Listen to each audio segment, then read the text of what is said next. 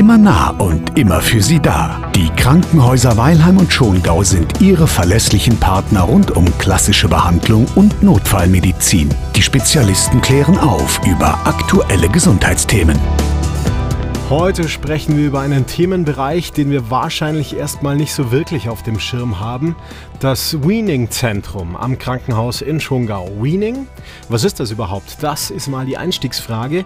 Hierbei geht es um das Entwöhnen der Patientinnen und Patienten von maschineller Beatmung. Ich freue mich auch heute wieder über einen kompetenten Gesprächspartner.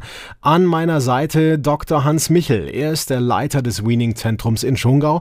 Kurz haben wir es also schon angerissen, aber etwas mehr Details wären schon schön, denn es ist heute ein wirklich spannendes und vielschichtiges Thema. Also wenn ein Mensch eine schwere Krankheit hatte, die ihn beatmungspflichtig gemacht hat, weil er selber nicht mehr atmen konnte, dann kommt er oftmals in einen Zustand, wo er zwar schon wieder am Genesen ist, aber noch große Schwierigkeiten hat, wieder selbstständig zu atmen und die damit vorhandenen Fähigkeiten, auch wie Schlucken und Sprechen, wieder aufzunehmen. Und genau diesen Prozess unterstützt Weaning. Das bedeutet eigentlich entwöhnen, im Englischen entwöhnen von der Mutterbrust, und genau so entwöhnen wir also den Menschen von der Beatmungsmaschine, die ihn auch mit etwas ganz Lebenswichtigem versorgt. Ist klar, dass im Falle schwerer O Ps zum Teil Beatmungsmaschinen zum Einsatz kommen, dass wir uns aber so daran gewöhnen können, dass wir Atmen und Schlucken teilweise verlernen, das hatte ich jetzt so nicht auf dem Schirm. Es gibt ein Schlagwort, das heißt, Entwöhnung beginnt mit der Beatmung.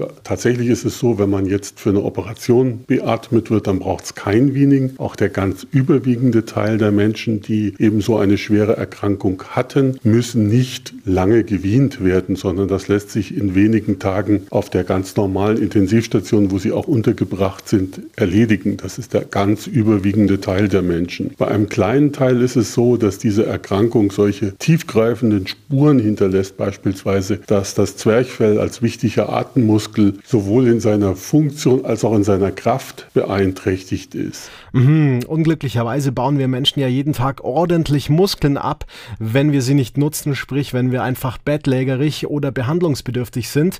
Das betrifft eben auch das Zwerchfell, welches ja ein entscheidender Muskel für unsere Atmung ist, aber auch diesen Muskel können wir ja wieder auftrainieren. Der Weaning-Patient hat meistens eine ganze Reihe von Problemen. Das eine sind eben diese muskulären Probleme. Das andere ist, häufig ist dieser Patient, oder der ist ja immer langzeitbeatmet. Allein das macht schon eine Schluckstörung beispielsweise. Schlucken selber ist für uns ein völlig unbewusster Zustand, den wir viele Male machen am Tag. Wir schlucken unseren Speichel, wenn wir uns räuspern, das merken wir ja auch nicht. Das merkt man dann am Schluss an der Tonaufnahme, wie oft sich einer räuspert. Wir räuspern uns ganz unbewusst, schlucken das dann weg, was wir hochgeräuspert haben. Wir können also unsere Atemwege selber sauber halten. Und diese Funktion geht ihm zum Teil erheblich verloren, weil dort wieder sehr viele Muskeln sehr, sehr schnell im Millisekundenbereich zusammenarbeiten müssen, um das hinzukriegen. Das Weaning-Zentrum in Schongau besteht aus aus mehreren modern eingerichteten Einzelzimmern, gut angebunden an die Intensivstation, und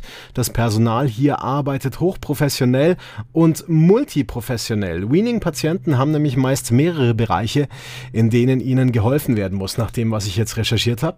Ja, wir haben Atemtherapeuten, wir haben natürlich das Intensiv- Personal, die können schon sehr, sehr viel. Die machen das ja eigentlich jeden Tag. Und es ist immer wieder beeindruckend zu sehen, mit welcher Sorgfalt, Empathie und Zuwendung die das bei diesen Menschen machen. Und es ist ja auch so, dadurch, dass man die jetzt jeden Tag pflegt, mit denen jeden Tag mehrere Stunden zusammen ist, und zwar sehr eng zusammen, die binden sich auch an ihre Patienten und haben ein hohes Maß an Zuneigung auch zu denen. Da passiert sehr, sehr viel zwischen Pfleger oder pflegender Person und dem Patienten. Und das wiederum sind Dinge, die kann man nicht ausbilden, sondern die hat man. Und glücklicherweise haben wir davon sehr viele Menschen.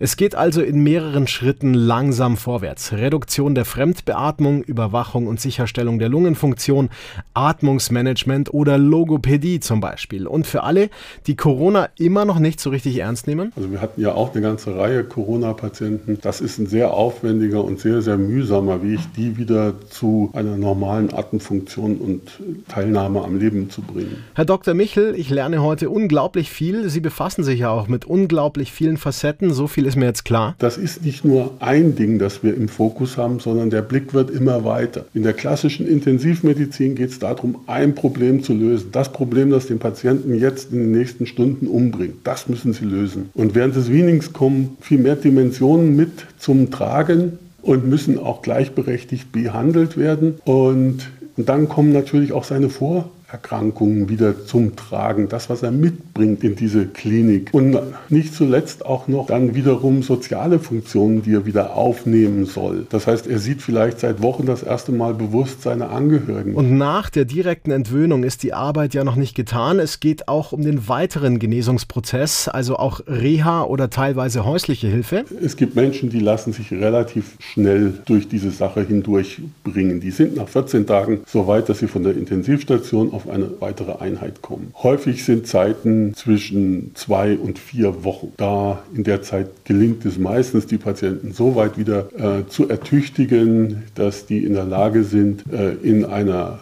Reha-Einrichtung von dieser Einrichtung zu profitieren. Dazu müssen sie mehr können als eben bloß atmen, sondern sie müssen auch zum Sitzen gebracht werden können. Sie müssen im Idealfall stehen oder sogar eine kleine Strecke gehen können mit Hilfe, weil diese Einrichtungen brauchen ja auch was, wo sie anfangen können. Und dann profitiert er davon. Und auf die Art und Weise ist das ein Schritt in diesem ganzen Gefüge, bis der wieder hoffentlich nach Hause kommt. Ich hatte es vorher schon kurz erwähnt, Sie arbeiten multiprofessionell. Das Weaning ist ein Prozess, an dem sehr, sehr viele Menschen beteiligt sind, die sehr, sehr koordiniert miteinander arbeiten, die ein hohes Maß an Bindung zu ihren Patienten aufbauen. Und deswegen braucht man einfach viele Leute und sehr, sehr viel Zeit. Vielen lieben Dank. Haben wir wieder was gelernt. Heute haben wir über das Weaning gesprochen. Es war mir eine Ehre und Freude, Herr Doktor Michel. Und wie immer gilt, mehr Details bei Interesse bekommen Sie online unter w w w punkt mein krankenhaus zwanzig dreißig punkt de. Beste Gesundheit, Ihr ganzes Leben lang. Die Kliniken Weilheim und Schongau setzen sich genau dafür ein. Mit Hilfe erfahrener Spitzenmediziner, einfühlsamen Pflegeteams und kompetenten Therapeuten. Alles Gute für Sie.